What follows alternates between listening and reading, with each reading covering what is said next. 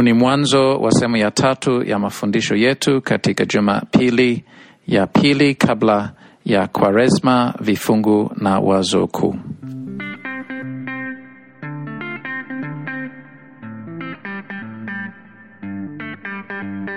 Bwana asifiwe. Mimi ni Mike, mwalimu Mike. Ah, mimi ni mchungaji Wilson Masa. Zaburi mia na arobaini na saba.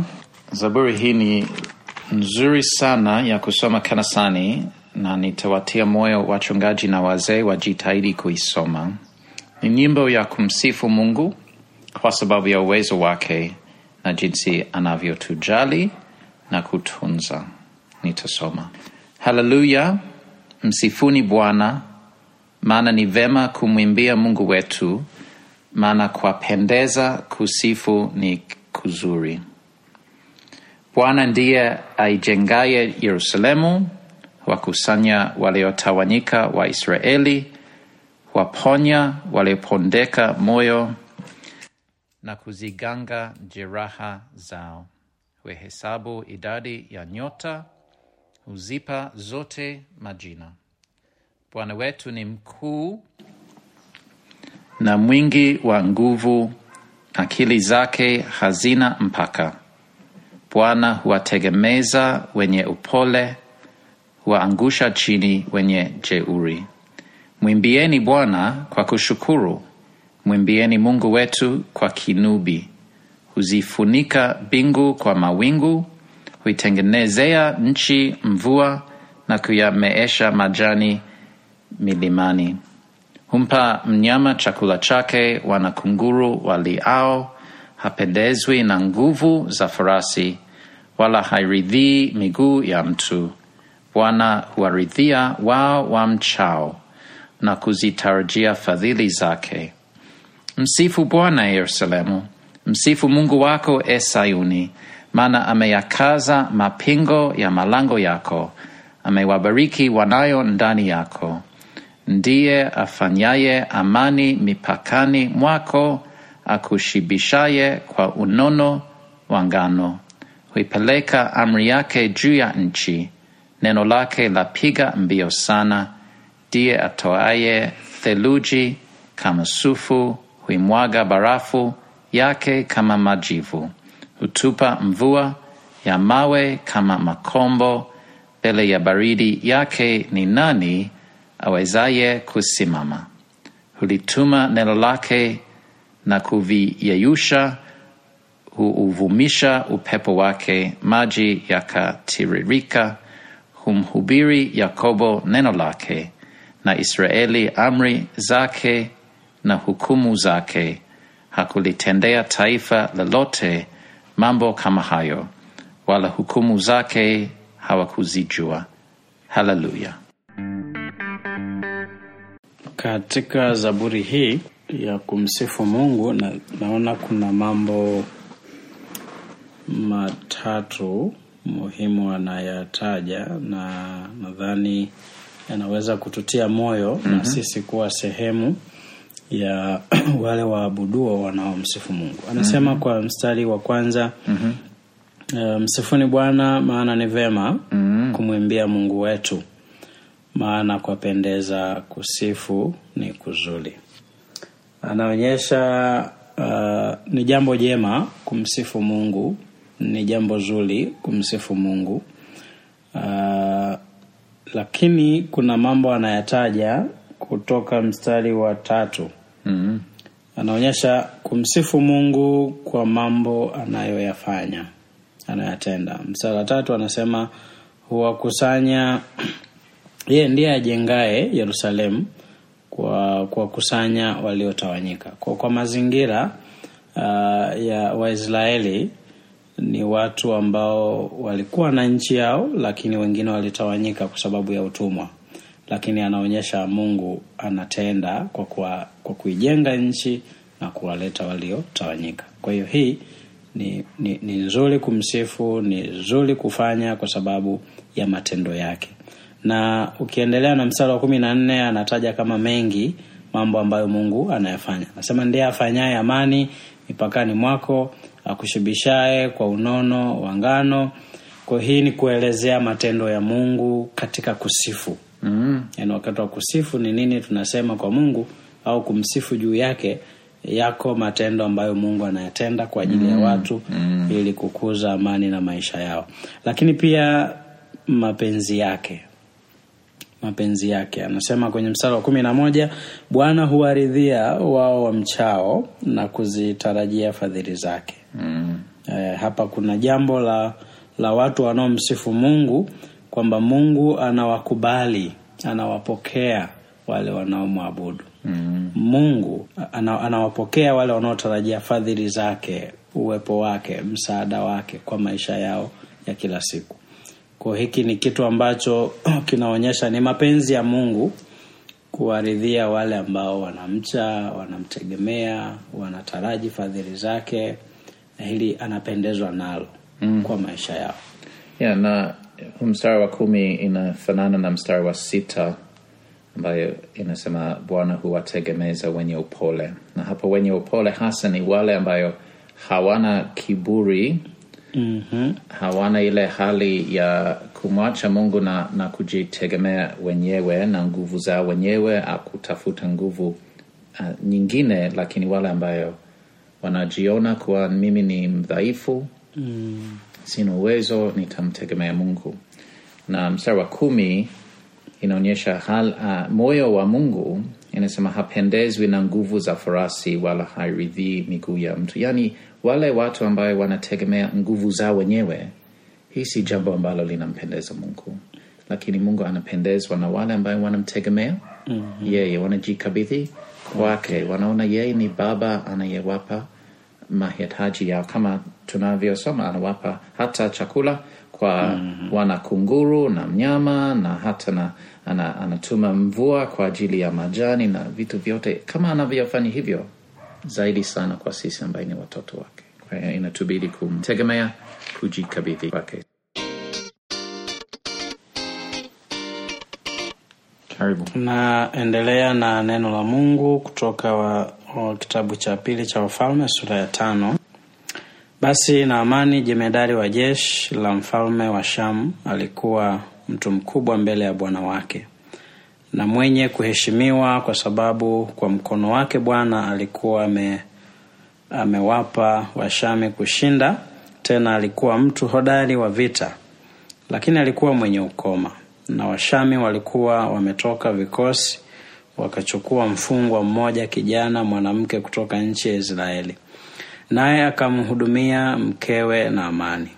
Akamwambia bibi yake laiti bwana wangu angekuwa pamoja na yule nabii aliyeko samaria maana angemponya ukoma wake. Mtu mmoja akaingia akamwambia bwana wake akasema yule kijana mwanamke aliyetoka nchi ya israeli asema hivi na hivi.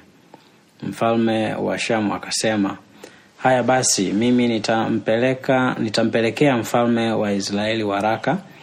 Basi akaenda zake akachukua mikononi mwake talanta kumi za fedha na vipande vya dhahabu elfu sita na mavazi kumi.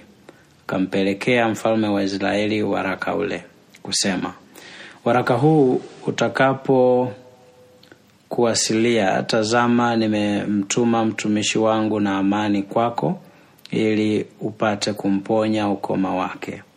Kawa mfalme wa israeli alipousoma waraka alirarua mavazi yake akasema je mimi ni mungu niue na kuhuisha? Hata mtu huyu akanipelekea mtu nimponye ukoma wake? Fahamuni basi na kusihini mwone ya kuwa mtu huyu anataka kugombana nami ikawa elisha yule mtu wa mungu aliposikia kwamba mfalme wa israeli ameararua mavazi yake ndipo akatuma mtu kwa mfalme akisema mbona umeararua mavazi yako? Na aje sasa kwangu mimi naye atajua ya kuwa yuko nabii katika israeli. Basi naamani akaja na farasi wake na magari yake akasimama mlangoni pa nyumba ya elisha naye elisha akampelekea mjumbe akisema enenda ukaoge katika Yordani mara saba na nyama ya mwili wako itakurudia nawe utakuwa safi. Lakini Naamani akakasirika, akaondoka, akasema, tazama, nalidhania bila shaka atatoka kwangu na kusimama na kuomba kwa jina la Bwana Mungu wake na kupitisha mkono wake mahali penye ugonjwa na kuniponya mimi mwenye ukoma. Je, Abam, Abana na Fapmari uh, mito ya Dameski si bora kuliko maji yote ya Israeli? Je, siwezi kujiosha ndani yake na kuwa safi? Akageuka akaondoka kwa hasira. Watumishi wake wakamkaribia, wakamwambia, wakasema, baba yangu, kama yule nabii angalikuambia kutenda jambo kubwa, usingalitenda? Je, si zaidi basi akikuambia jioshe uwe safi? Ndipo akashuka akajichovya mara saba katika yorodan sawasawa na neno lake yule mtu wa Mungu, nayo nyama ya mwili wake ikarudi ikawa kama nyama ya mwili wa mtoto mchanga, akawa safi. Kuna mengi uh, katika sura hii. Ni habari ya huyu Naamani ambaye si mtu wa Israeli, alisikia lakini habari ya Elisha nabii wa Mungu. Lakini alipofika kwa Elisha, aliambiwa kuoga mara saba katika mto Yordani, na baada ya kuoga hivyo aliponywa na ukoma wake. Ni nzuri kusoma uh, kifungu hiki katika kanisa na kuitafakari na nyumbani pia. Kuna jambo moja muhimu hasa uh, na ni kuona ya kwamba nguvu na uwezo wa kuponya, uwezo wa kuleta uzima na usafi sio katika maji yoyote, wala sio mto Yordani, wala sio katika udongo wa Kenani. Uwezo wa kuponya na kusafisha, kutakasa, uwezo na nguvu ni wa Mungu Bwana tu.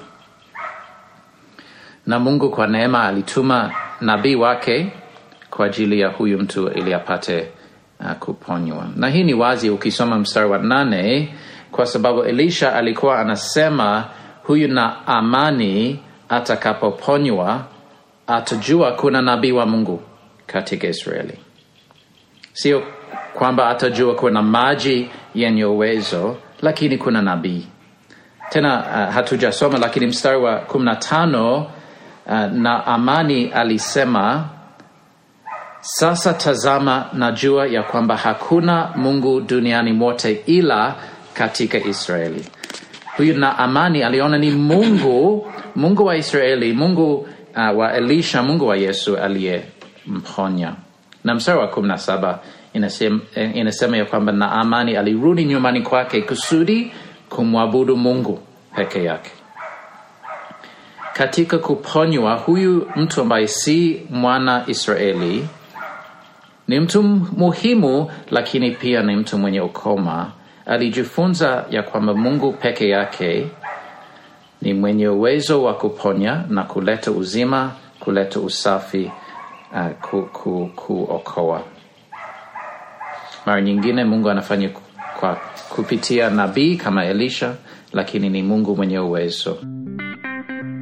Na tunaona mstari wa saba uh, na amani alienda kwa mfalme na mfalme wa Israeli aliogopa, akafikiri huyu adui anataka kuanzisha vita, kwa sababu anategemea ya kwamba mimi nina uwezo wa kuua na kuhuisha. Anasema hamna mwanadamu mwenye uwezo wa kuua wala kuhuisha. Lakini uh, maneno hayo yanatukumbusha katika wimbo ule wa Hana katika kitabu cha Samueli cha uh, kwanza sura ya pili mstari wa sita ambaye anaimba ya kwamba ni Mungu peke yake ambaye uh, anasema Bwana huua naye hufanya kuwa hai, hushusha hata kuzimu, tena huleta juu. Mafundisho ya kifungu hiki ni kuonyesha utukufu wa Mungu, nguvu zake na uwezo wake kuleta usafi, kuponya kuleta uhai na kuokoa. Jambo ambalo ninaliona hapa na napenda kulizungumzia kwa uchache ni mtazamo wa huduma ya Elisha Mm. namna anavyomtambulisha Mungu Mm. kuwa Mungu atafanya hii Mm. na anampa maelekezo ya nini cha kufanya. Kwa hiyo hii ni ilikuwa ni huduma maalum kwa hitaji lile kwa wakati ule, na ilimlazimu Nahamani kuamini, alafu afanye, aende ku, kwenye mto na kujiosha. Wakati mwingi Mungu Mungu hatuwezi kumwekea mipaka ya namna ya kufanya kazi lakini yeye ndiye anayetuongoza namna ya kufanya kazi. Kwa hiyo Elisha aliongozwa kwa njia hii, na ndio maana Nahaman hakuzingatia maji aliyoenda kuosha, bali alizingatia Mungu kwa sababu alimsikiliza nabii au mtu wa Mungu. Mm. Kwa hiyo na hii haimaanishi kwamba tunaweza kutengeneza huduma maalum kwa mitazamo yetu, kwa kuwa Elisha alifanya hivi, kwa hiyo na sisi tunaandaa mto alafu na kuwaita watu wote sasa kuja kujiosha ili magonjwa yaishe. Uh, hatuwezi kufanya hiyo, lakini kwa mazingira ya wakati ule ilihitajika uh, Naamani kuamini Mungu kwa kupitia njia hii ambayo uh, Elisha anamwongoza, na ni kweli, baada ya yeye kupona anatangaza msimamo wa kuabudu Mungu. Kwamba hakuna mwingine tena isipokuwa ni huyu Mungu wa Israeli. Kwa hiyo mkazo wake haukuwa kwenye maji uh, na kuhubiri maji na kuabudu maji, lakini Mungu wa Israeli, kwa sababu mwanzo alidharau kwamba "Ah, hii maji ni nini? Yeah. Hii ni nini? Sisi tuna bora zaidi, Yeah. tungeenda ningeenda kufanya huko, lakini kulihitajika utii ndani yake Mm. na ni mtu mkubwa kwa cheo, ni mtu maarufu sana kwa vita, ni mtu ambaye alitumika, lakini bado alihitaji utii pia Mm. uh, kwa sauti ya Mungu kupitia Elisha. Kwa hiyo na hii ilimwonyesha uh, kuwa yeye bado anahitaji msaada wa Mungu hata kama ni mtu hodari, kwa anahitaji kusikia neno la Mungu na kutii, alafu apokee baraka za uponyaji. Mm, kwa hiyo inafundisha kwamba Mungu tu anaweza kuponya na kuisha. Mara nyingine anaweza kutumia vitu kama maji. mm-hmm. siku, uh, siku ya leo mara nyingi tuna tunaona ya kwamba anaponya kwa njia ya dawa. mm-hmm. au anaweza kutumia watu kama Elisha na kama tulivyosoma Luka sura ya tisa ya kwamba Yesu aliwapa wanafunzi wake mamlaka ya kuponya, lakini uwezo ni wa Mungu, japo anaweza kutumia njia mbalimbali. Kwa hiyo inategemea mtu kumsifu Mungu, kumshukuru Mungu na kumtegemea Mungu kwa maisha na kwa hiyo kazi au hiyo uwezo wa kuhuishwa na kupewa uzima na hasa tunaona uwezo huu wa Mungu katika ufufuo wa Yesu Kristo. Uh, yule mfalme alisema hamna mwanadamu anayeweza kuua au kuhuisha, lakini Yesu alitoa uhai wake halafu akatwaa tena. Yesu mwenyewe ana mamlaka hiyo uh, ya ku, kuleta uhai, na tunaona katika ufufuo wake, na katika ufufuo wake kuna ahadi ya kwamba kila mtu anayemwamini ataoshwa kabisa na kutakaswa kabisa na dhambi zake na uovu na uchafu wote, akimwamini Yesu, ili kwamba tutakuwa safi nje na ndani, tutakuwa watakatifu na tutaweza kukaa na Mungu sasa, kwa vile ambavyo Roho Mtakatifu anaishi ndani, lakini kwa milele kukaa na Mungu katika uwepo wake. Na hii ni kazi ya Mungu, uwezo wa Mungu, na hivyo inatubidi kumtegemea kabisa. Basi nashukuru kwa mazungumzo hayo na mafundisho hayo, na tunawashukuru kwa kusikiliza. Uh, kama una maswali yeyote, karibu kuandika uh, na tutajaribu ku, uh, kujibu um, kwa wakati mwingine, lakini kwa ajili ya kufunga nitaomba mchungaji atuombee. Basi tuombe. Baba Mungu wetu, katika jina la Yesu Kristo, tunakushukuru kwamba mbele yako tumekuwa na nafasi ya kukaa na kujifunza kutoka neno lako na kutafakari ujumbe ambao Mungu unasema nasi. utusaidie kwa neema yako na kwa mapenzi yako makuu katika kazi ya wachungaji wainjilisti na watumishi wote wa neno lako kufahamu yale ambayo unatuandikia na kutufundisha ili tukutumikie kwa njia ambayo mungu utatukuzwa umetuita umetutuma na umetupa kuhubiri ufalme wako na tunakusihi kwamba utaendelea kutumia mahubiri na huduma zetu ili kuwafikia wengi na kuwaleta kwa kristo kwa kazi ya roho mtakatifu na kwa imani. Tunakusihi uwepo wako uendelee kutawala mambo yetu ya maisha ya kila siku ili tunapotafakari msaada wako katika maisha ya kiroho tuzingatie ya kwamba mungu wewe uko pamoja nasi umetupa neno lako na kwa roho mtakatifu tunaweza kuongozwa ili tuyaishi maisha kwa njia ambayo utapendezwa nayo. Na haya ni maombi yetu kwa imani katika jina la yesu. Amen. Amen